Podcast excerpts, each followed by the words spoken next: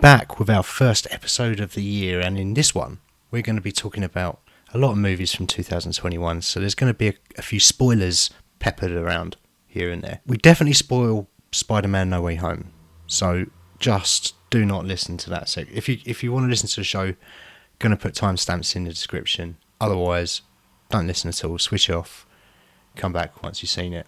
Uh, we don't talk about it for too long, but a couple of major reveals. We do spoil Avengers Endgame, and that is obviously a much older movie. It's got nothing to do with 2021. But again, if you haven't seen it, we're going to spoil it. We talk a little bit about Matrix Resurrections.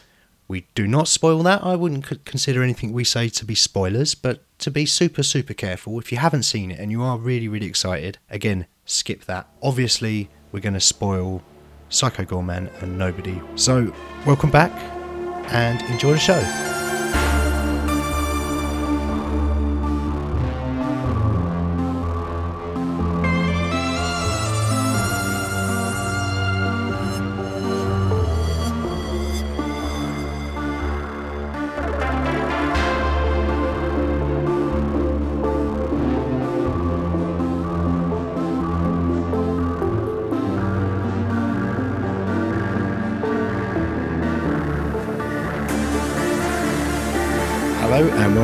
To another episode of the Twin Peaks podcast. My name is Dan, My name's Nicole.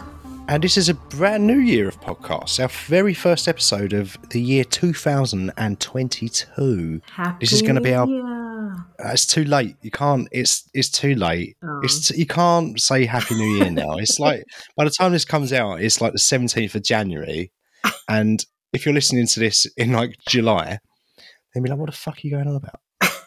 Happy New Year. Happy New Year, guys. You got to say it. but it is too late. Brand new year of podcasts. It's our best of 2021 episode. We're going to be discussing Nobody and Psycho Goreman. Then we'll announce the theme for the next couple of shows. And the final section is Stitch Up, where one of us has to watch a terrible movie. Last time, the uh, was it, listeners, or a, it was a Wheel of Fortune? wasn't it, last time. a Wheel of Fortune. Yeah, you lost on the Wheel of Fortune or the Wheel of Misfortune, and you had to watch The Cat from Outer Space after your alert, whatever that noise is going on in the background. Uh, better answer that call. Come on, Mum and Dad, answer that fucking call. 4291. You were worried about the grandfather clock. It's the fucking telephone I'm more worried about. In 10 minutes' time, the grandfather clock will also be going it's going to say it's quarter past nine in the morning in Australia. The time sponsored by Accurist is 10.04.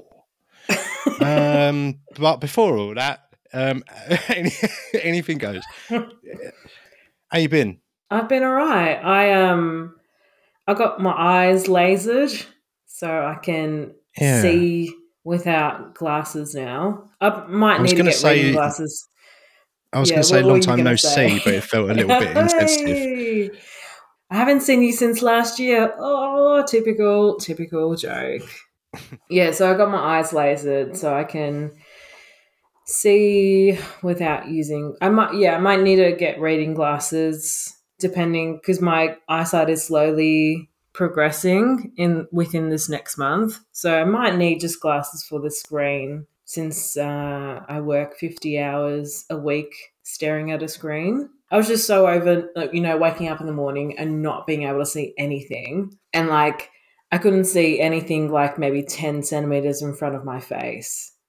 Where some, mm. like some of my mates who've got glasses, they're like, no, I wouldn't get surgery. I go, yeah, if your eyes weren't as bad as mine, you probably Yeah. wouldn't. I was just over it. Couldn't go to the beach and, you know, take my glasses off and see, you know, where I put my shit last time without my glasses on and Yeah. all that stuff. So, yeah, Nice little Christmas present to yourself then. Laser eye surgery. laser Merry eye Christmas, surgery. Nicole. Yeah. It's it was totally worth it. It was funny. I like I left surgery and my sister in law had to drive me home. I was like, I can read what's on that building, and like they're actually stars. And she goes, "How bad were your Oh, you eyes?" couldn't I'm see the like, stars before. no, no, no. Like we drove past this building, like Queen Victoria Market. I, it must have been Christmas decorations. They had like these Christmas stars, and if I had my glasses off, it would have just been a haze of gold. I was like, oh yeah, there's like three stars there, and that building says, you know, level forty-two, blah blah blah. And she'd be like, shit, you, how bad were your eyes? I'm like, they were they were bad. Like honestly, could not see your face. So Um, I guess it's a bit of a trade off though, because uh, the one side of it is you can now see people's faces, but also now you can see people's faces. Yeah. so uh, not quite 4K vision just yet, but it's going to get to 4K vision. And I'm going to be like, ah, so this is what I've been missing out on, Mm, or have I been missing out on? Mm. yeah. Well, uh, I'm glad that it's over, and I'm glad that recovery is going all right, mate. Yeah. Cheers. What about you? What? Are, how was your Christmas and New Year's? Good to relax. I needed it. It was it was a long time coming. I was desperate to be horizontal for two weeks, and that's exactly what I did. I just sat down and watched a load of movies, mate. I just didn't want to go on social media too much, and just watched a load of YouTube videos, ate a load of food. Yeah, it was good, man. But it feels like a long time ago now. That's the only Hmm. problem. I guess I it is mean- by the time this episode comes out in mid January. Yeah. It was a long time ago. That's true. I was like, news was technically like a week ago as of recording. yeah. I was oh no, I wasn't severely hungover. I I got to what the you said earlier. well, no, I didn't say I was hungover. I said I drank No, a all right. lot of alcohol. Yeah. I know when I've drank a lot, I was like, oh shit, yeah, I need to, I know when to stop. And then I start drinking lots of water. Um, and then I, I messaged, I sent a bunch of voice message recordings to some of my friends. Oh, that's, the, that's the one thing you don't do when you've been drinking. You send voice Well, notes. I said, I think I just sent you a text message, which probably didn't make any sense. What, me? Um, Yeah, I sent you a Happy Did New you? Year's message, which I think you responded like three or four days afterwards. I sent. And then I, right. I sent like my best friend, um, like a few of my really good friends messages. And then I, I went to go message someone a few days later and I messaged one of my mates who I went to film school with. And I was like, oh, what did I say to them?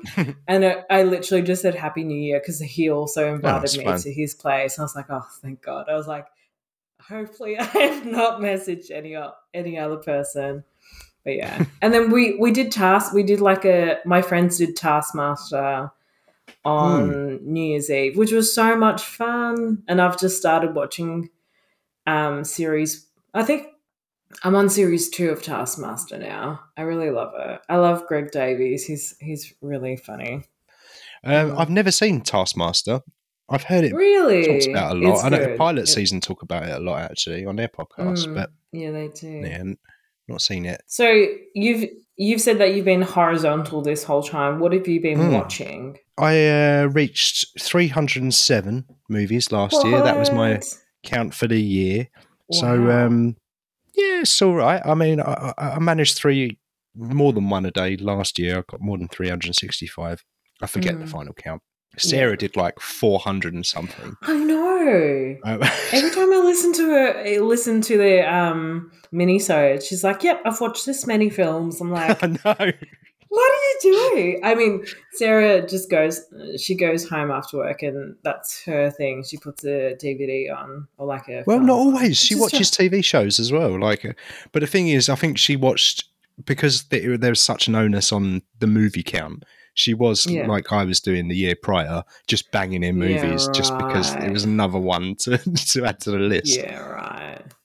Um, Four hundred. That's a lot. I know. One of those movies was Garbage Pail Kids. Let's not forget. Yeah. Let's not forget that. Um, I know, man. It's a lot of movies, but I, I made it to 307, so that's, that's, that's still a lot of movies. I like, think I've only. I don't think well, regular people watch 300 movies in a year. I don't like people according to my. According to my Letterboxd, I think I only watch like well, it's definitely less than what my Letterboxd list is saying, but it was like a, is it 130? I think I've watched more Yeah. than that technically, but still nowhere near the 300 mark. I probably watch more TV episodes than movies. Why don't you say something that you've watched? Why I nervously scramble for my list of movies Uh, that I watched.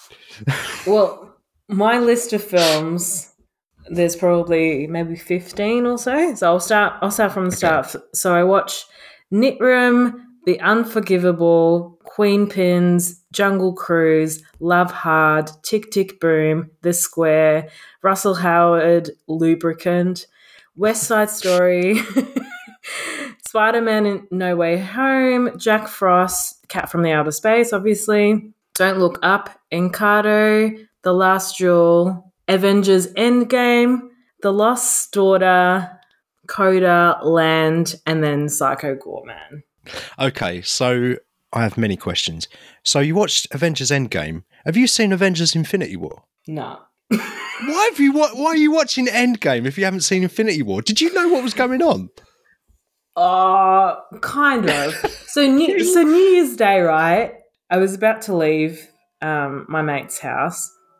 Oh, quarter past ten. Oh yeah. I I was about to leave and they're like, no, no, we're gonna watch Endgame. And I was like, oh, I don't think I've watched the previous one. They're like, no, no, Oh, you should be right. No. but I understood. I understood. I knew. I knew at least two people that were gonna not make it in this film, and it was only those two people that didn't make it in the film. So I was just like, oh, so I kind of hmm. knew what was gonna happen. Yeah, because you, Um, you watched it three years after it came out. Three years? No, Two it's been years. out longer than. Uh, what did it come out? Twenty nineteen. No, three years. Yeah, it came out in 2019. Oh, Yeah, you Two and a half. Two and a half.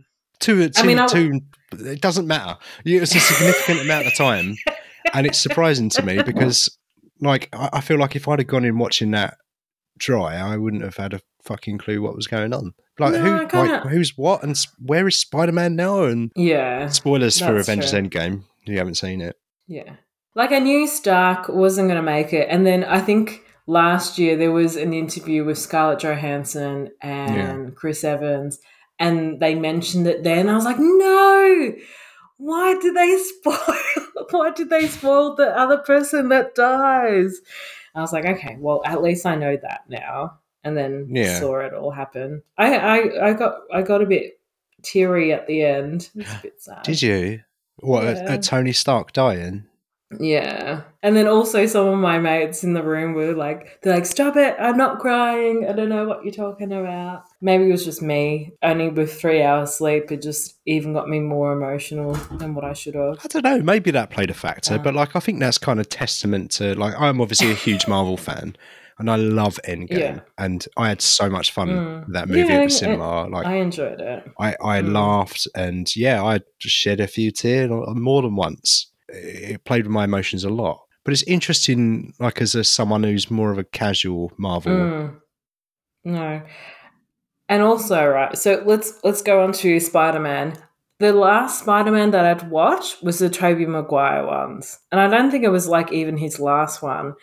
So I went in at, well, first of all, I watched West Side Story just like maybe two, three hours beforehand.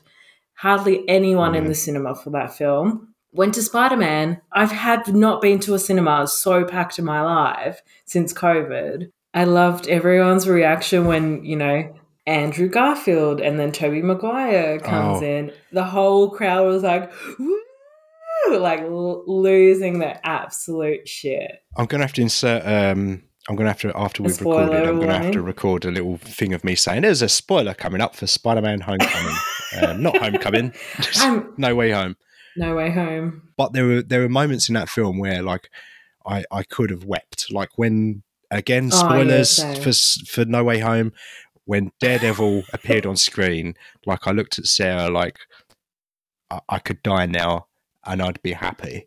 Like knowing that Daredevil is in the MCU, Charlie Cox is Daredevil. Oh mate, I just almost, I almost destroyed the seat in front of me, uh, and I'm not going to say why. It was, I was so happy seeing it all come together. Uh, it, it really nailed it for me. Yeah, I should go back and watch. Mm, I probably I feel like I've seen the Tobey Maguire one, so Yeah. I mean I could I could go back and watch those, but definitely watch the Andrew Garfield and then the I haven't seen this was my first Tom Holland film that I've ever seen. This was I you've haven't not seen it. have you, you've not seen any Spider-Man films with Tom Holland in. I no, this was my first one. Oh. Homecoming's really good. I I think you might enjoy Yeah. enjoy Homecoming. Yeah, I think you might like that one. Yeah, right. You've not seen the Lost City of Zed? I think he's in that. You've seen the Impossible, Mm. haven't you? The the the tsunami one with Ewan McGregor The and Impossible. is it Nicole Kidman? Oh no, I haven't seen that yet. Oh, okay. Tom, to. he's in that as like Is he in a that? he's like ten or something in that. It's it's weird Yeah, because he's got the same face, but he's just a littler body. It's quite strange. Cute. Yeah. Don't look up. You watch Don't Look Up. Yeah. I Mm. watched it.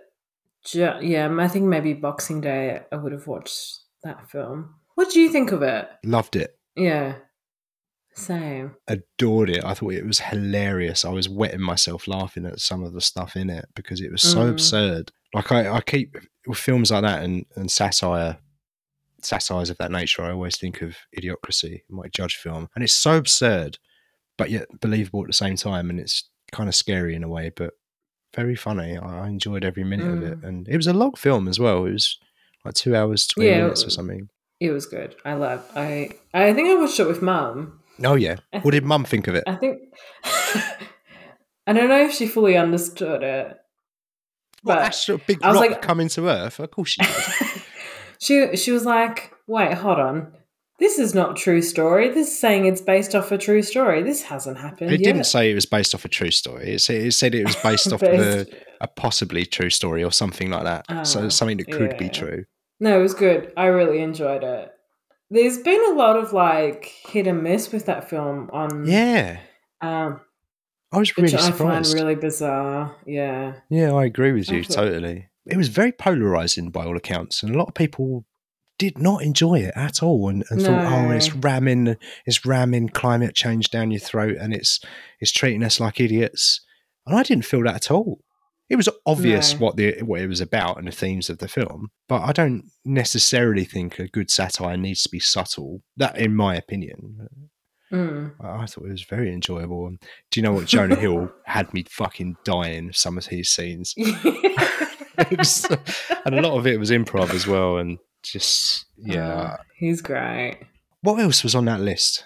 What else is on that list that you might want to talk Oh, West Side about? I mean, Story you mentioned, but I, Oh, yeah. yeah, well, I'm not likely to watch that no anytime soon.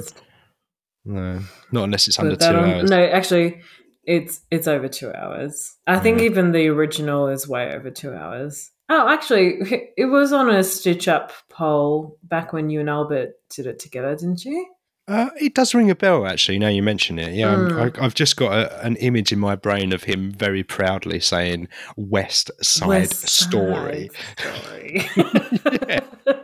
Obviously, it didn't go his way because it never got picked. But I'm just looking at my list of movies that I watched over the Christmas period: Gunpowder Milkshake, Black Bear, Adrian, The Christmas Chronicles, The Stuff, The Matrix Resurrections, which we'll get onto Oh, later. yeah. The Rules of Attraction, The Borderlands, Willow Creek, Escape from New York, Big Trouble in Little China. Again. Mm. Um, actually, that was our Christmas day. That was our Christmas day. We watched, we had a Aw. Kurt Russell double bill. We watched Escape from New York and Big Trouble in Little China on the uh, projector. It was great. Spider Man No Way Home, Censor. Yeah, it was all right. It, it didn't blow me away. I was kind of expecting a bit more from it. It looked really good. It was had some very interesting. It was it was shot in a very interesting way. The style of it was very nice, but it just was Mhm. lacking something for me, and I didn't I didn't quite get why people loved it as much as they did. But you know, Yeah, subjective and all that. The perks of being a wallflower. First time Do you like it? yeah, it was good actually. It was Okay, it, good. it was good. Have you seen that one? I have seen it a, a, a while ago, maybe a good five or so years ago. Yeah. Circle. Is it the one with um what's her name? No, that's Emma the question I asked. I asked that as soon as Sarah was like, "Let's watch Circle." I was like, "Is this the one with Emma Watson and Tom Hanks?" She was like, "No." Um, it's Yeah, just right. it's a load of people stand in a circle. They've got to decide which members to kill. It's very simple. Ah, are they in a room? Yeah, Yeah, I've seen that. Yeah, it's, I- it's- it's yeah. fine. um, don't look up.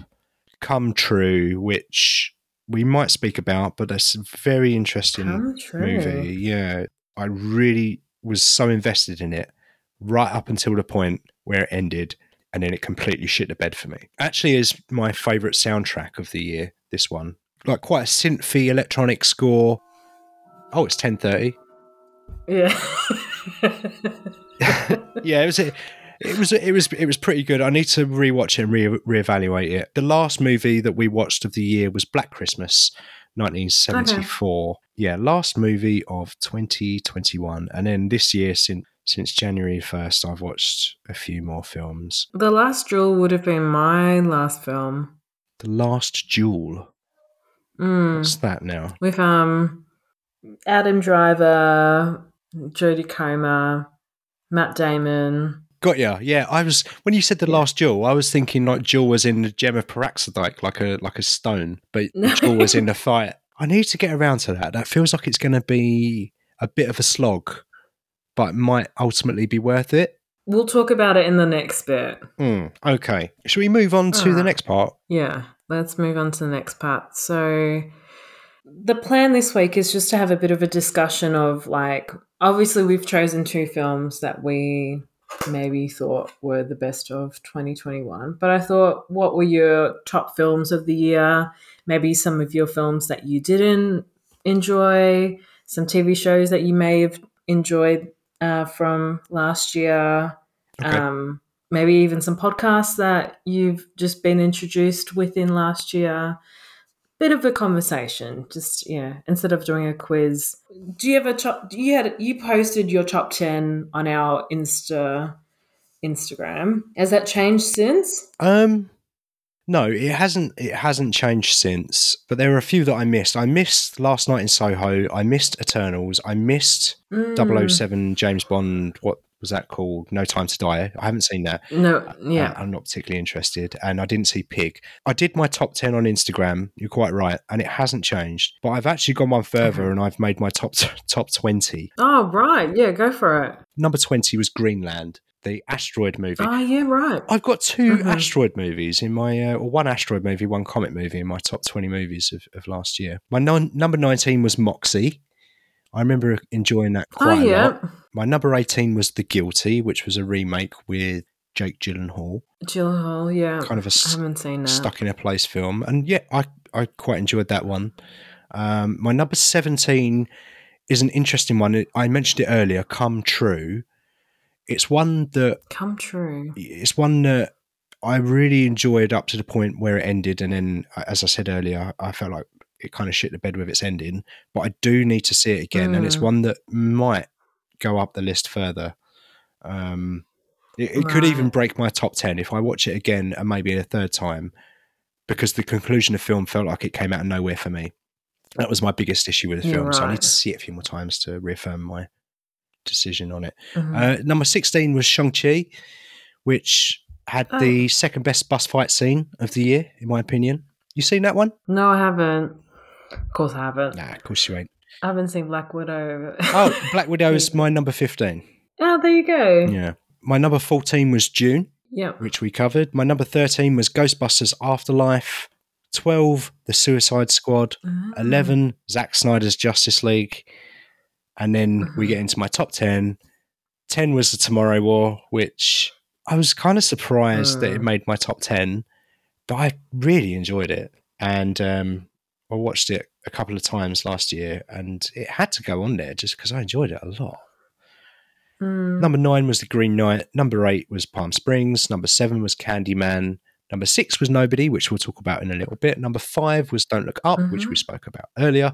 Number four was Sound of Metal, which is one that we covered earlier on in the year, and it came out earlier on in the year, so it was one of those I feel like got forgotten about a little bit, and I really wanted to put it up there, and I really loved it, so it had, like it had to be in my top five. Mm. And then just getting into my top three, my number three was Spider Man No Way Home because just the Mhm. pure joy and experience that, that I had. Number two was Promising Young Woman because it's a brilliant movie. And number one was Psycho Goreman. Also, we're going to be speaking about in a little bit. Yeah.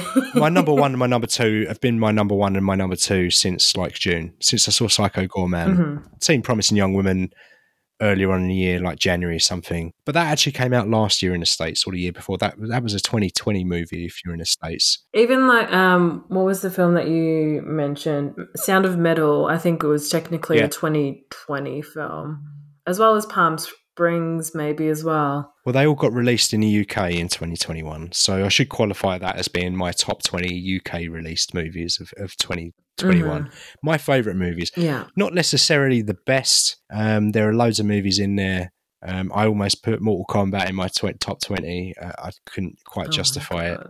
Um, but it was my favourite 20 of the year. So What do you reckon on that list? Was there any that you've seen? Um, have you got a list or others that you want to talk about? Well, because I saw your list and I was like, well, I guess I should do a top 10 at least. Okay. My 10th is technically a comedy special. So Inside Bo Burnham is my 10. Oh, yeah. Nice choice. Uh, Tick Tick Boom was my number nine. Hmm.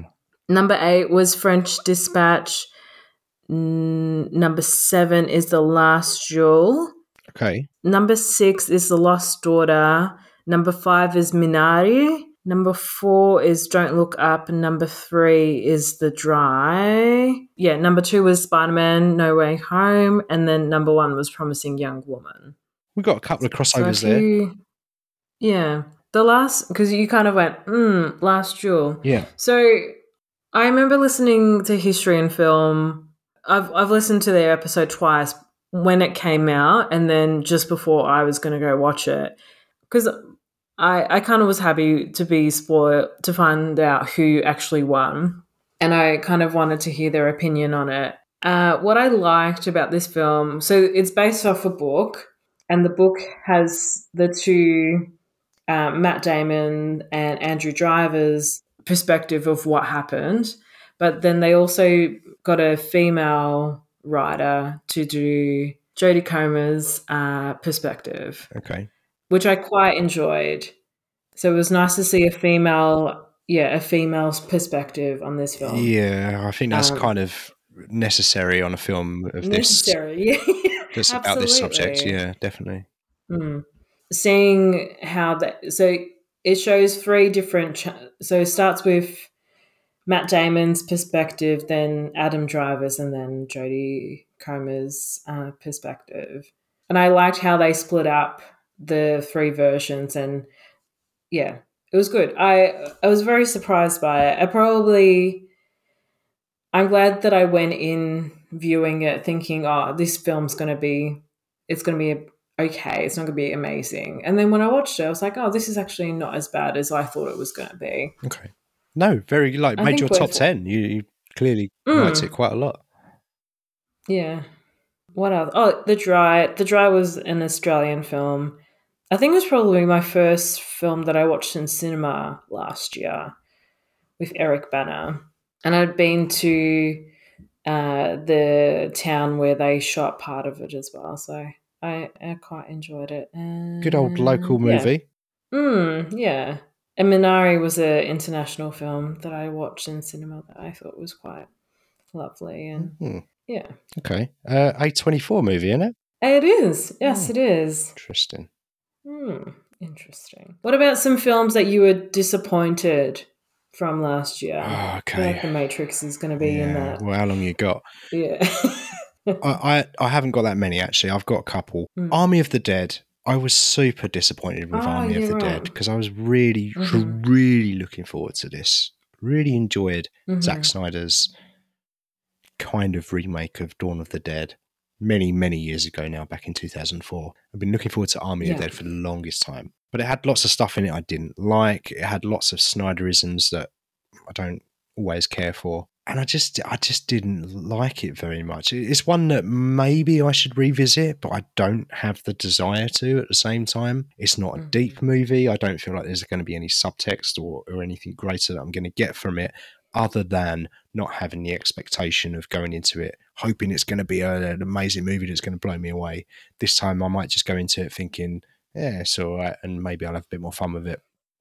But I was very, very Mhm. disappointed with Army of the Dead. You, you just mentioned Matrix Resurrections, and our last episode was Keanu Reeves, and we covered The Matrix. I ended up watching all three Matrix movies in preparation for that episode. right. So I was well caught up on where the trilogy had ended and where possibly this fourth movie could go and what possible direction it would go in. And have you seen Matrix Resurrections? No. Okay. That's I- all right. You can spoil it. No, it's totally fine. I'm not going to spoil it. So um, no spoiler warning needed for Matrix Resurrections. It's mostly going to be just my thoughts on it, my opinion of it. So when, like I said, went into Mhm. it super excited, and while I was watching it, it was a, an odd experience because while I was watching it, I was like, yeah, this is entertaining enough, and there was stuff in it that I really liked, but was very confused. The thing that stood out to me more the most was that there was there was no standout action sequence in the Matrix Resurrections. Yeah, right. In all three of the, the first three Matrix films,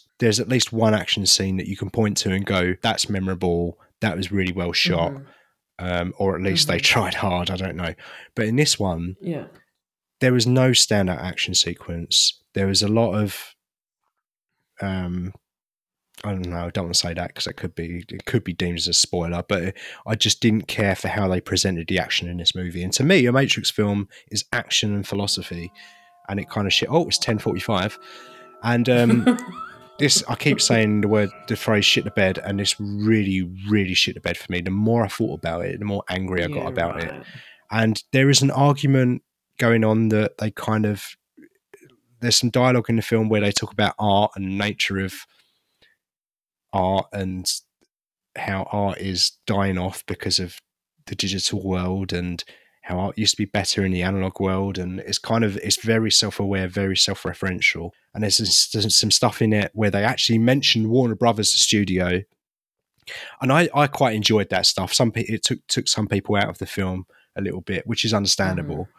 Um, it feels like they had some good ideas that needed fleshing out. It could have done with a, a couple of rewrites and some good action sequences.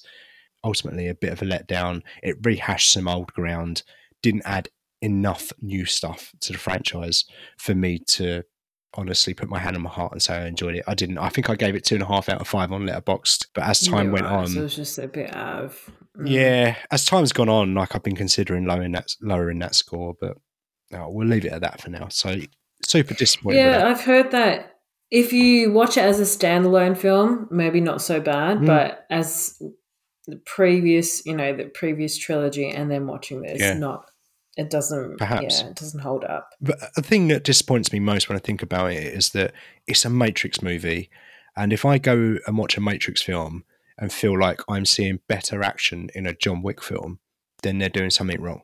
Mm, There should be kung fu, right. there should be long takes, there should be wide shots, and it was all close ups Mhm. and shaky cam, and a lot of people just Ah, waving their hands in front of each other, and then people getting blown off. Yeah. And I don't mean that in a sexy way.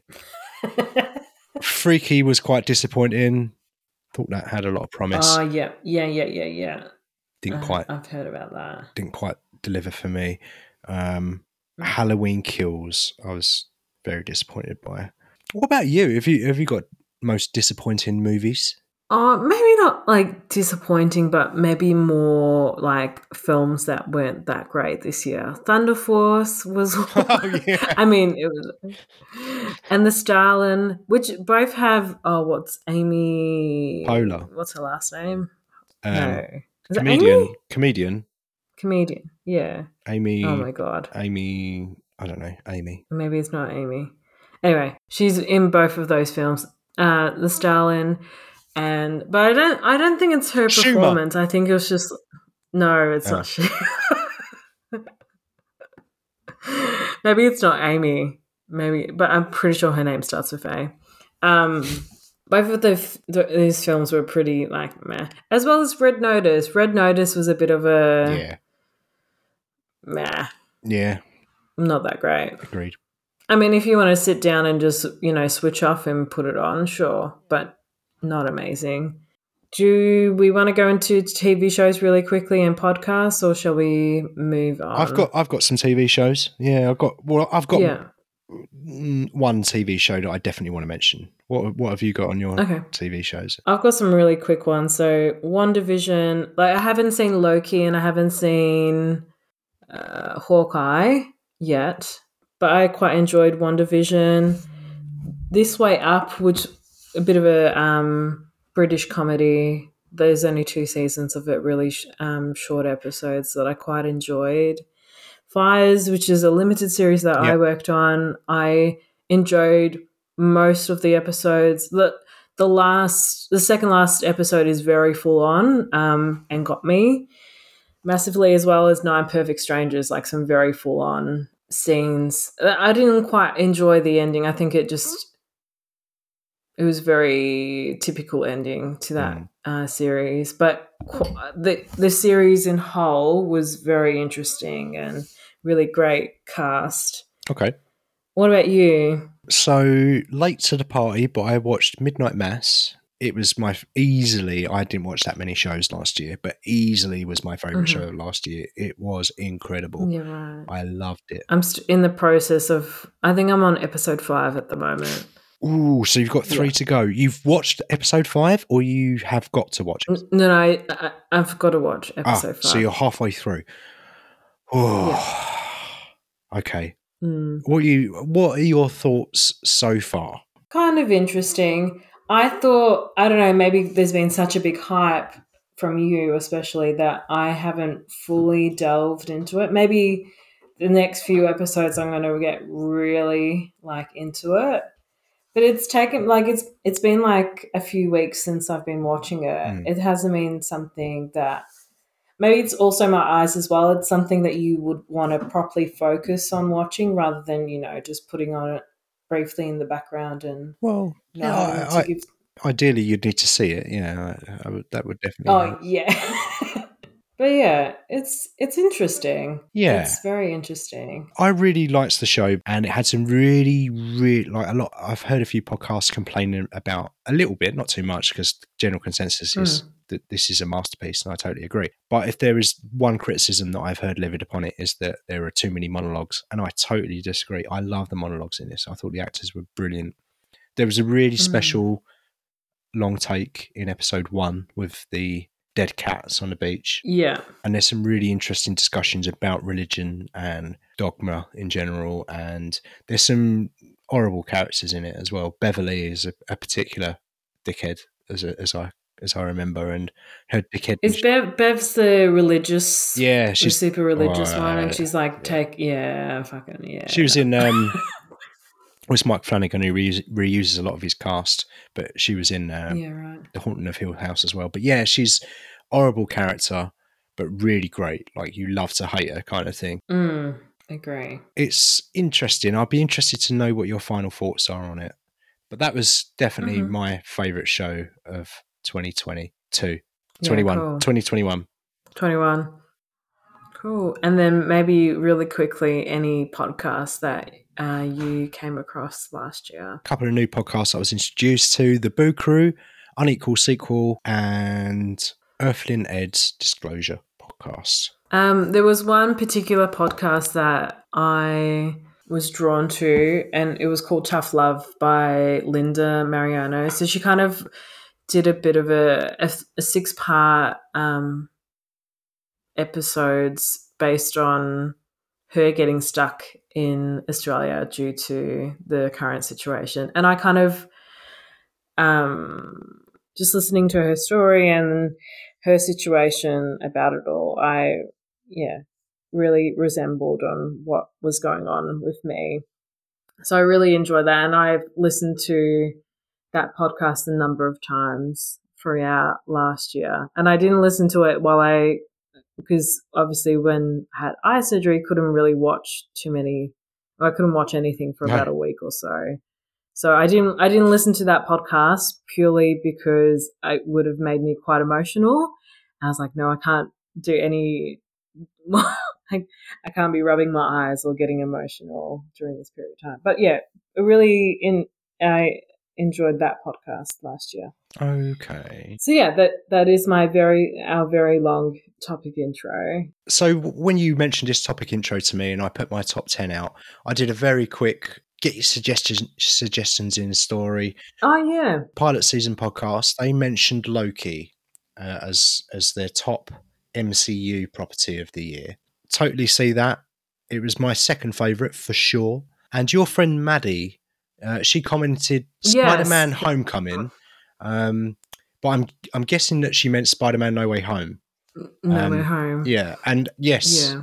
totally agree with that. It was such a, an enjoyable experience, uh, and may, maybe It was definitely it was in, both in our top one or two. Oh, wait, actually, was that your top your third top film? well, it was in it was my number three, and interestingly, it was your number two, Yeah. right? Two. Oh, yeah. it's 11 o'clock. Yeah. Uh, oh, you had a Marvel film higher than me. That's interesting. I mean, I think it's maybe because I haven't seen, I haven't been to a cinema to watch a Marvel film in a very long time, and also, um, just the experience, like just seeing the audience experience with that film as well. Yeah, that adds a I lot. I really enjoyed it. that that Yeah. definitely adds a lot to the experience. There we go. So I think we've done everything now. We've done best. We've done most disappointing. We've done podcasts. Shall we move on to our movies? Yeah, let's start with Nobody, I reckon. You want to start with nobody? Let's Let's finish off with Psycho. So Nobody came out obviously in 2021. It's 92 minutes long. Actually, two short movies this Mm. week, which was very nice. yes. The tagline on Letterboxd reads "Never underestimate a nobody." And a synopsis goes like this Hutch Mansell, a suburban dad, overlooked husband, nothing neighbour, a nobody. When two thieves break into his home one night, Hutch's unknown, long simmering rage is, rage is ignited and propels him on a brutal path that will uncover dark secrets he thought he fought to leave behind. Bob Odenkirk as Hutch, Alexei Serebryakov as Julian, Connie Nielsen as Becca, and Christopher Lloyd as David Mansell, and also um, RZA from the Wu Tang Clan was a very interesting casting decision. Mm. It was produced by David Leitch, who also directed Deadpool 2 and Atomic Blonde, is a producer on the John Wick franchise, and you can see that they they have the same DNA, violence, quite low budget, brutal, but this is much more grounded than a John Wick movie. So Hutch is living a family life. You can tell he's a bit frustrated. There's a montage at the start where he's cooking a breakfast and he's missing the bins every week and he's doing uh, pull ups at the bus stop. And you get that kind of insight into his life. And you slowly find out that he's got a past and he just really wants some shit to happen. Like he's desperate for some violence. And I think maybe that's where most of the comedy came from for me in this film because it's quite funny. Like I don't know what your experience was, but Mm. like I saw this at cinema and laughed, and I laughed just as much when I watched it on Blu-ray. That he gets robbed one night and he sets out to recover a cat watch that they the thieves had stolen. Uh, yeah. And- his daughter, yeah, his daughter's um, kitty cat bracelet. Yeah, that's it. So That's- um, that that that urges him to go and find whoever robbed his house. Yep. And um, in doing so, he just so happens to bump into some not very nice Russian people who are intimidating people on a bus. And but that first bus fight, I think I mentioned it earlier, but this has got my favorite bus scene, bus fight scene of the year. Mm. Uh, Shang-Chi Yeah. was the other notable one. It was quite a slow build up. Hutch is on the back of the bus. These Russians get on the bus, and then you just see him smile as they get on the bus. He's like, "Oh, thank you," like a gift, Mm. and he just says to him, "I'm to fuck you up," and it's brutal, and they all laugh. and they all laugh, and it's brutal. And then there's a stop sign on the bus that just fl- that flashes like, no stopping. that that had me dying because you could see like the longer it goes on this fight scene, the Russians are like because Hutch gets thrown out the window and then he, it's very slowly he goes back up to the doors. in. He open, pries open the doors on the bus, walks back in, and then just carries on the fight. And you can just see it looks on their faces like, What why?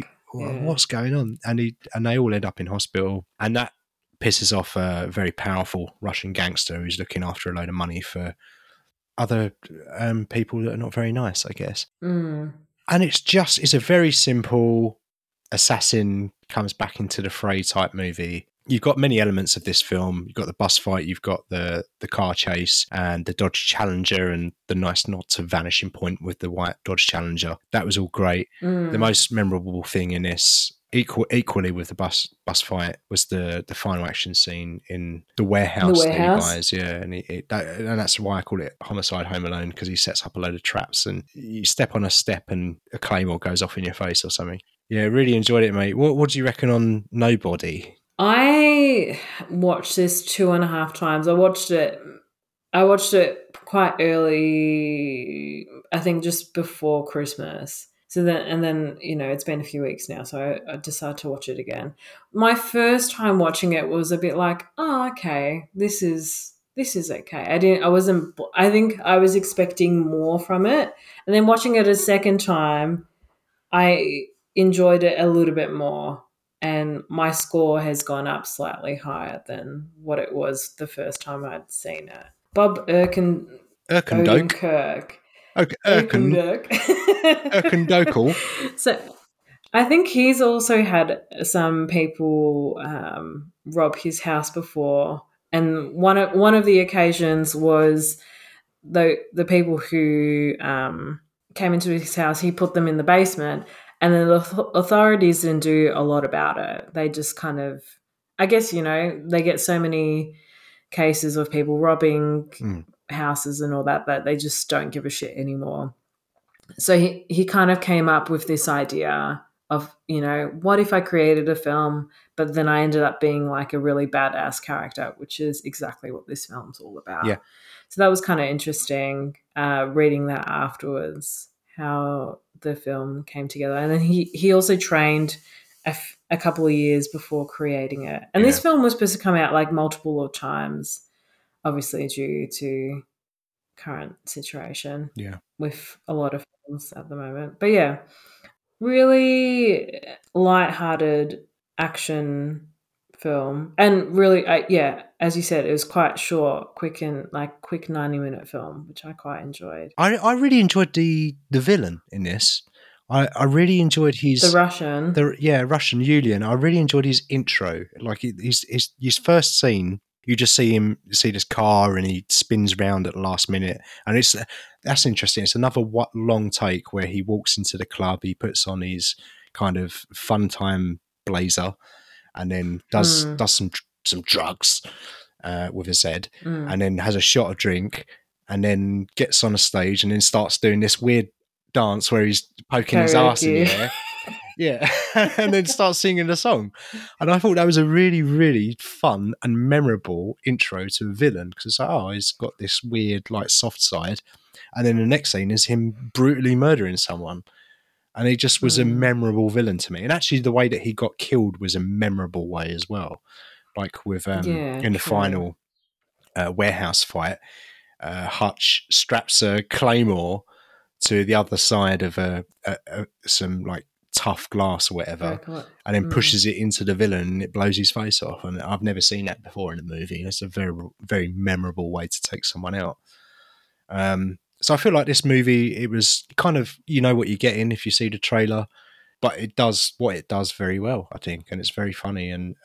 And I think a comedian in this type of role works very well if if they're willing to put in the work. And you mentioned Mm. that he started training a couple of years before, and you're you're quite right. Um, apparently, Yeah. when he first started, they were like, "Oh, like uh, I'm not sure about this," but he really applied himself. He really applied himself, and he smashed it. And he was determined and keen. And I've seen a few interviews with Odenkirk about the film, and I've listened to some of the commentary on the Blu-ray. And he's such an ex- Mm. I didn't realize how much of an excitable person he is. He's just so excited to be there, and he, right. he just was constantly being like, "Oh, that person was great on the Blu-ray commentary." He's like, "Loved working with them. That was great. I love working this movie. I really hope we get to make another one. The training was brutal, but I loved it. Oh, that bit where I head butted the bar in the bus. Yeah, we planned that for two years, and I loved it. It was." It was really quite endearing to listen to the, to the commentary and how excited he got about it. So, I would definitely recommend Yeah, checking out the, the the Blu-ray commentary if you're a fan of Bob Odenkirk, and who Mm. not at, at this point? Fun, fun action movie, mate, and not very long and short. if you're not like yeah yeah nice and short Yeah, and short and sweet. And as there's a lot to be said. A, a film like this has no place at being two hours long. Like this is a very simple in and out. You know what you get in. Yes, everyone is afraid of not the boogeyman because it's not John Wick, but afraid of the Mm. man with tattoo on his wrist. Um, he's an ex Mm, assassin. yeah actually that's I, I forgot about that so when i saw the tattoo and then that guy's like oh you know thank you for your service and then he locks himself up i was like yeah. That doesn't seem like an army tattoo like what does that mean and apparently the two and the seven means like death or like it means there's a multiple reasons or like i think in poker like if you've got those cards you you might as well fold instantly like it's not a great Yeah. um not a good hand to have so i found that quite interesting I guess the, the easiest comparison is the John Wick franchise, which we mentioned earlier. mm-hmm.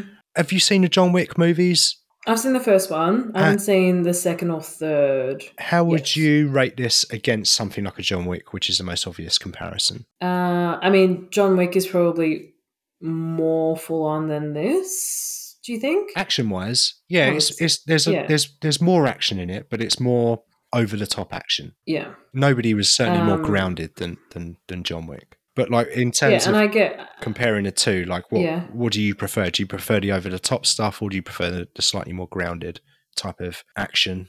because mm, would I if I was to watch the second and third, Hmm. is it more action?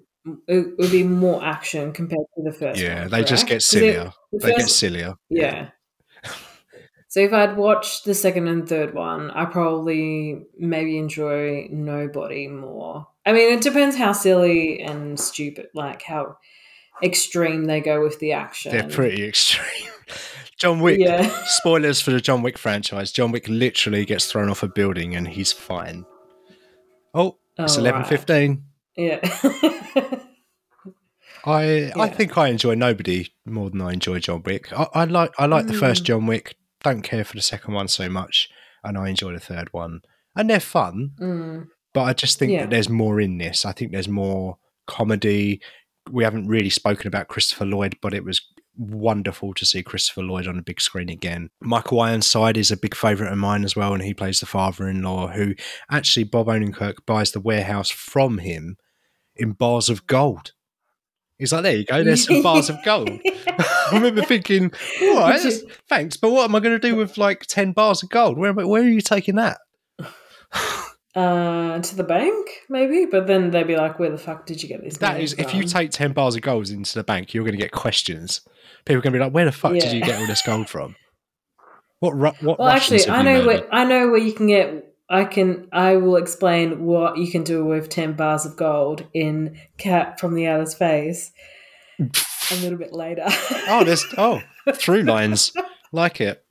All right. So, um, final thoughts on Nobody then. Yeah, just reiterating what I've already said. I really enjoyed it. Second watch, Mm. enjoyed it just as much as the first time watch. The action was brutal and really well done as you'd expect. So like very low Mhm. budget considering it was only a sixteen million dollar budget, which I was very surprised. I would this looks like a fifty million Yeah, movie to me. Money very well spent in my opinion. Odenkirk was great and I'd love to see another one in this franchise. Bring back the car. Eight point seven out of ten. Wow, you might be disappointed with my current score. No, I, I like action films, mate. They're, they're my, like my favourite genre. Yeah. So. Originally, I was giving this like a six out of ten, and it's bumped up. I No, know. I I, know. I been know. pissed I know. now I've I've bumped it up to like a seven point three because I enjoyed it the second time. Because yeah, the first time I watched it, I was just listening to it because I couldn't properly see it. Definitely a fun action film. Cool. Okay, so moving on to movie number two then for our best of 2021, Psycho Goreman. This was my number one movie of last year, and I noticed that this didn't make your top ten, mate. So um, I don't. I was ah. I was tempted to put it in there, but Yeah. was, but then I would have maybe spoiled. Yeah, you let's let's talk about it. Yeah, you decided to get it wrong, didn't you? And didn't put it in your top ten. So, so the, the Blu-ray Sarah bought it for me on sneak, and luckily we're covering it, so I got to unwrap the glorious new Blu-ray. with Just, just Ooh. de-cellophane it, just take the cellophane off nicely, and then I opened the case and I inserted the disc into the PS5, and then this glorious title screen came on, which is on in the background, which you can see Oh, now. is that what that Yeah, is? You just saw the gem of practice, like I've probably watched it like I keep on seeing like her with the microphone, and then as a band, and then the ship blowing Yeah. up. let's do the synopsis, etc. So, Psycho Goreman, it was directed by Steve Kostanski, came out in 2020. It's 95 minutes long. The tagline on Letterboxd is Little Girl, Big Psycho. And the synopsis reads Siblings Mimi and Luke unwittingly resurrect an ancient alien overlord. Using a magical amulet, they force the monster to obey their childish whims and accidentally attract a rogues gallery of intergalactic assassins to small town suburbia. Shot in Canada, this one probably for the tax breaks. It was directed Mm. by Steve Kostanski, as I said, and he was part of a group of filmmakers called Astron Six. They made a few movies together. Um, Manborg, which I've not seen yet, but Sarah has recommended to me as as something that I probably should watch if I enjoyed Psycho Goreman. Steve Kostanski also he's done VFX works recently on The Boys season three and Umbrella Academy season three, and at time of recording, they're not currently out, so that's Oh. super recent. Synopsis. Oh no, you we did a synopsis. Sorry. Yeah, we did a synopsis, and we established that the kids can control this weird alien monster creature, and I, I guess, obviously, it's my favorite movie of last year. If I'd have seen this when I was eight years old, Mhm. it might have had a little bit of that Big Trouble in Little China factor of it. In that, I saw it at a young age, an impressionable age, and I would have loved this if I'd seen this when I was. I mean, I love it now, but if Mm. I'd have seen it when I was young, it would definitely be one that would be ingrained ingrained on me for my life. And um, I'm kind of interested to know what. Not necessarily. We'll get What to what your thoughts on it, but my first question to you is: I spoke a lot about this film when it came out. I've mentioned it a lot on podcasts. I posted Yeah. about it a lot on social media because I love this film. It was super low budget. It was made for less than a million. And I just want to get the word out there. This is a fantastic right. movie if you like this sort of film. So, my first question to you is mm-hmm. Is this what you were, ex- were expecting? no, What were you expecting? absolutely not. I don't. I don't know what I was expecting, but like you did mention, it's a bit of a Marmite or a Vegemite film. Yeah. You either love it or you hate it, and I completely agree with that. The first half an hour to 45 i was just if i wasn't reviewing this for the podcast i probably would have switched it off I was oh, just like, no, Mimi's character fucking annoyed the apps. I'm like, oh my god, the giant like she's just like annoying little brat. Which is, but then at, by the end of the film, you kind of love her, and you kind Yeah. of just like she's just yeah, this little shit. But when you get to the point of, I think it was when the cops come and then he kind of create like, and then this cop was like, this gives gives Mimi the letter saying, "Please kill me." She goes, "Oh, what is this crap?" And then like throws it away, and he's like shooting this gun in the air, and it's just like, oh my. Yeah. Then it kind of gets more and more comical and ridiculous. yeah. Um, yeah, and then I started to enjoy it a little bit more, and I'm just like, oh, now I can see why Dan enjoyed this film. This is absolutely like what a cr- ridiculous film it is, but it's nonsense. Yeah. it's so ridiculous. It is. Um, You're right. It is total, Yeah. total nonsense. But I like. It's interesting that you say that it took a while for it to get going for you because, in Mm. many ways, I had the kind of opposite experience. I loved the whole film, but I really, really loved the first half. I think that most of the best jokes are in the first half, even Mm. just throwaway lines like. Um, Mimi's like, "Have a nice day," and he goes, "It would be nicer if you were dead." that just made me laugh so much that line so i guess a little bit of set up a little bit of plot they find the monster well they find this gem anyway the gem of praxidite and Mimi decides to take it. Yeah. yeah, Mi- mimi's in possession of this gem which means that she can control this alien monster which they decide to name psycho goreman and i love that whole scene Or when they're PG naming for him sure. or pg for short yeah they're, they're coming up with names and they're like Rip Lord. There's some really good editing in this in this film as well. Some really good comedic editing, like it will cut away and then it cuts back to PG just running, standing on the spot. Obviously, then Mimi got annoyed with him and said, "Leave me alone, just run on the spot." That they use the rule of three a couple of times, which you're expecting, but also is satisfying when that pays off. It was just very funny to me. Like this from start to finish. It, it, four times I've seen this film now, and I, I've laughed as much as the first time I saw it, even though like I know now where all the jokes are coming. they they put clothes on him. There's a montage where they go to a clothing store and he ends up wearing a costume, uh, like a Like a denim shirt and a hat and a, like a cravat. Yeah. Yeah. and actually that's they Steve Kos- Kostanski got that from Alan Grant's outfit in Jurassic Park. He just directly copied that Yeah. outfit. He was literally on Google and he was like, "What outfit should I choose for PG?" And he went on there and he saw Jurassic Park and he was like, "Yep, that's the one." Um, really enjoyed that scene, and you see a, him laser a, a child to death. And he just looks at a child and he, his laser eyes make a child explode, and I loved it. I thought that was brilliant. While he's eating an ice cream, it was joyous. It was just a joyous film and kind of a wish fulfillment in many ways. What do you reckon on the creature design? On Psycho Goreman or the other No, on Weekend at Bernie's. or the creatures up above in Oh, the pardon. galaxy or whatever. yeah, in the galaxy or whatever.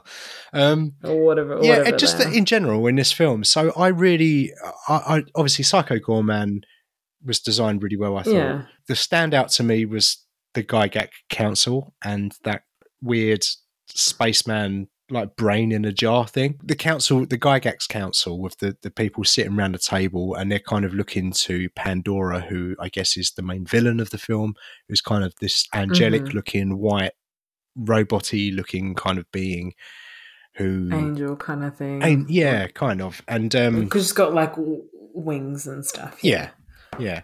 Yeah. and all of that stuff all of that creature design in that was was was brilliant i thought. Um you mentioned earlier about the cop. Interestingly Steve Kostanski had created a, Oh, a trailer right. back in 2012 called biocop. Hmm and Yes. I that was see that. character. And it was the same actor as well So they've just reused the same costume, which makes sense. Yeah, it's it's not the same Almost. costume. It's I mean it's the police uniform, but if you look, I watched the trailer today, and it is quite different. The the, the, the final look of the character, but the way that the character acts is the same. Like oh, I just want to die, and tries to shoot himself in the head, and he doesn't die, and he's disappointed by And that. he misses. Yeah, yeah, and he misses. And uh, oh, it's eleven thirty. And I really liked uh, Brain Alistair as well. Oh yeah. All of the creature stuff. Isn't that that's the director? Isn't that him playing that character? in, I in think. yeah, after that scene with the, the policeman and Alistair just starts leaving, they're like, "Oh, Alistair's going. Bye, Yeah. Alistair." Yeah, that is Steve in in the costume for that for that take. Yeah. Yeah. Um, some influences in this film on the director were Terminator Two, where they talk where Mimi talks about saying "frig off" and how you say "frig off" to somebody is. It mimics the scene that where Edward Furlong in Terminator 2 is explaining to Arnold Schwarzenegger's character about the meaning of hasta la vista, baby. And I enjoyed that. Mm. So it, it, it ticks a lot of boxes f- for me in that regard in terms of the inspiration. Um, the other ones, uh, Rawhead Rex, Clive Barker property, uh, Jurassic Park, which we mentioned, Micronauts, which is a Saturday morning cartoon, The Phantom Menace, Army of Darkness, um, and a lot of it reminded me of the Masters of the Universe movie with with Dolph Lundgren, which you've probably not seen. It's quite an obscure movie and No. kind of universally hated, but I I love it. I think it's great, and it's a childhood favorite of mine. This very it feels like it's kind of going for that vibe, and it's very cartoony. It's very violent, very bloody. There's a lot of absurd violence in it, which works in this genre of film. What did you think of their game as well? What the the game of dodgeball? Yeah. Well, is it dodgeball though? Well, it's not kind of. dodgeball. Uh, they throw a ball at. Uh, it's, well, what do they call it? Crazy ball. They call it crazy ball, don't they? Yeah. But yeah, I I enjoyed the dodgeball stuff, and because it it's that pops up a lot actually at the start of the film. They they're playing crazy ball in the mud, and that wasn't planned. Incidentally, that was totally unplanned. Mm. This this they got a lot of rain during the shoot, and it became much more muddier than they were expecting. Um, Yeah. Right. so it's at the start, and they play it a little bit in the middle, and then the final scene at the end where it's kind of Pandora versus Psycho Goreman. They play this game Yeah. of Crazy Ball, and there's some really fun. It's, it's kind of done in a montage way where they're doing like crazy flips and stuff like that. Mm. I, like, how hard must it be to act in a suit? If you dress as Psycho Goreman, do you think that you could emote the same emotions that he does? Like the comedy moments and the pauses and just the stuff that he gets across while in that prosthetics, in those prosthetics, I thought was quite extraordinary actually.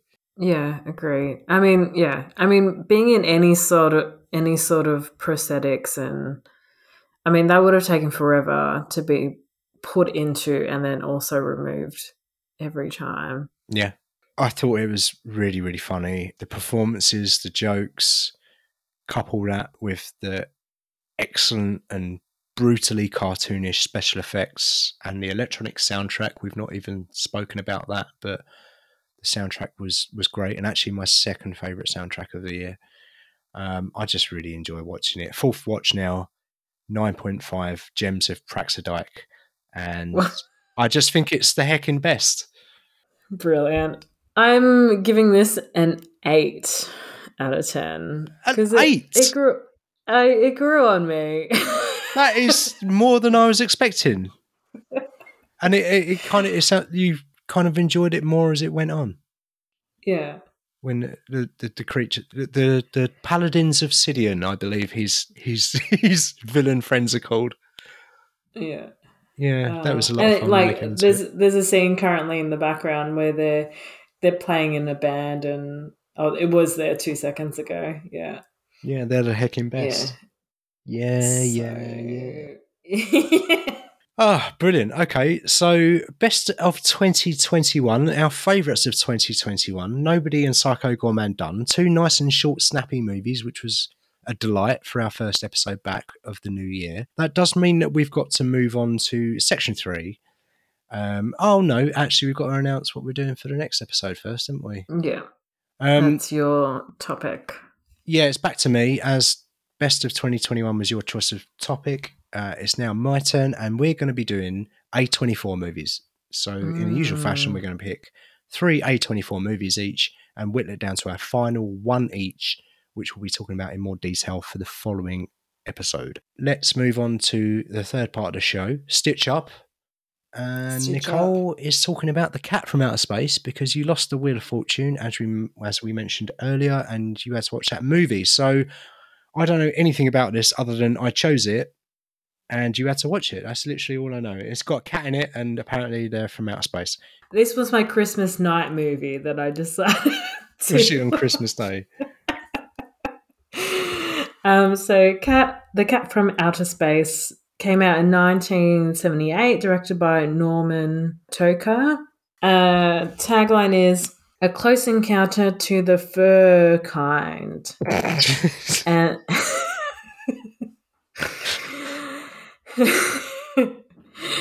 and the synopsis is a UFO a UFO is stranded A on Earth. A UFO.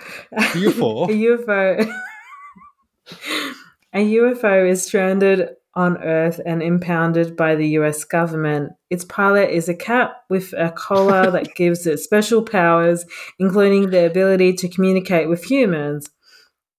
Has exclu- uh, excluded the authority and seek help of a scientist in order to reclaim and repair his ship and get back home. so the cat is an alien. star- Yep. The cat is an alien and uh, I So- think it's- okay. its sh- its ship has like malfunctioned as it landed on Earth and it's got like I think 48 hours, maybe 72 hours to get it fixed to then fly back off. And the US government have found this uh, spaceship and put it into their warehouse to find out, you know, where this they they obviously couldn't see the the alien or whatever. Uh, obviously, Yeah. because it's a cat, and the cat, you know, already had walked off the spaceship. Yeah, probably saw a fucking piece of string or something, some silver foil, and ran off to play with it. Well, how's a cat build a spaceship? I don't know. It, just like it's it's not real, mate. Don't become Albert and, and be like, how did these things happen? All right. So yeah, this spaceship that actually kind of looks like a like a bug uh, lands on Earth. U.S. government gets a hold of it, and then they have this little conference. The cat gets into the like witnesses what's happening in the conference, and there's like scientists and world leaders and whatever, whatever, and they're like, oh, you know, this is very top secret. And the cat's there, and he's really intrigued by uh, Frank, who's a scientist, and he's got these really quirky ideas. If you've seen like Chitty Chitty Bang Bang, where they create this this thing that you know cracks an egg open, and you know you could probably crack an egg yourself, but he's created this this thing that does it yourself. So that this is Right. Frank's type of scientist anyway, the cat is really intrigued by him and decides to communicate with Frank, and he's like gobsmacked by a cat talk, and the cat doesn't move its mouth by talking. It just the the bracelet that is kind of like like it's like a diamond It like kind of bracelet translates around his neck. his yeah, it kind of talks to or, him or her thoughts. through or that. Maybe it's I think it was a I think it was a male. I forgot the the cat's name. I should have written it down to be fair. So he's like, oh, you know, and you know, I really like your science, how you work, and all that. I really you like to your help me out. science. I like, I like how you work, and you I science just- the I shit wa- out of that space. How did you build a spaceship? And you ain't even got thumbs, mate. That's impressive. I like your science. I like your science. And to get this uh, spaceship moving again, he needs so many blocks of gold. Here comes the gold factor. Here comes the gold again. Yeah. Here comes the gold factor. So just say he needs 10 million worth of gold to get this spaceship moving. He's like, whoa, I'm not made of money. And if you need it in the next 48 hours, like, I can't get you that money. He's like, oh, what could we do? And then his ma- the gambling mate comes in and he's Right. like, ah, he goes, well, the cat can predict and say when, like, who's going to win and how he's going to mm. win. So he gets his gambling mate to bet on all of these football games. So they get most of the money that way. So then some of the games, the last few games, they didn't win. And they're like, oh shit, you know, how are we going to get the rest of this money? So they end up going to a pool parlor and they end up betting money that way. And the cat order somehow gets back up and he's like, yeah Is- this is this is exactly what's going to happen." And then he controls all the balls to like go in in one go, and then they get enough money. Bob's your uncle. They get this gold, and it's like massive wads of gold. And they he then melts it down to this little bit of chip or whatever to put in the ship, and then Bob's your uncle. It's the ship's ready to go. It can fly off, kind of thing. But then I think the US government fund uh, after Frank. I think there's some even more evil characters. That's right. That uh, after, you know, Frank and this um, this spaceship and whatever. So the spaceship is fine. He flies off, kind of thing.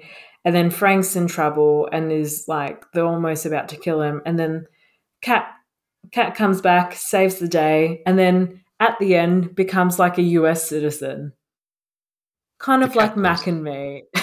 yeah. You know what? As you were explaining it, I was thinking about Mac and Me a lot. I, I guess because it's Yeah. about an alien that, that comes comes to Earth. Does the cat play Paul? Is my first question. No, the cat doesn't play pool. So Frank's love interest also finds out about the cat. And when they start playing pool, they're like, oh, a woman couldn't win this game. And he's like, oh, how much would you bet? Would you bet 300%?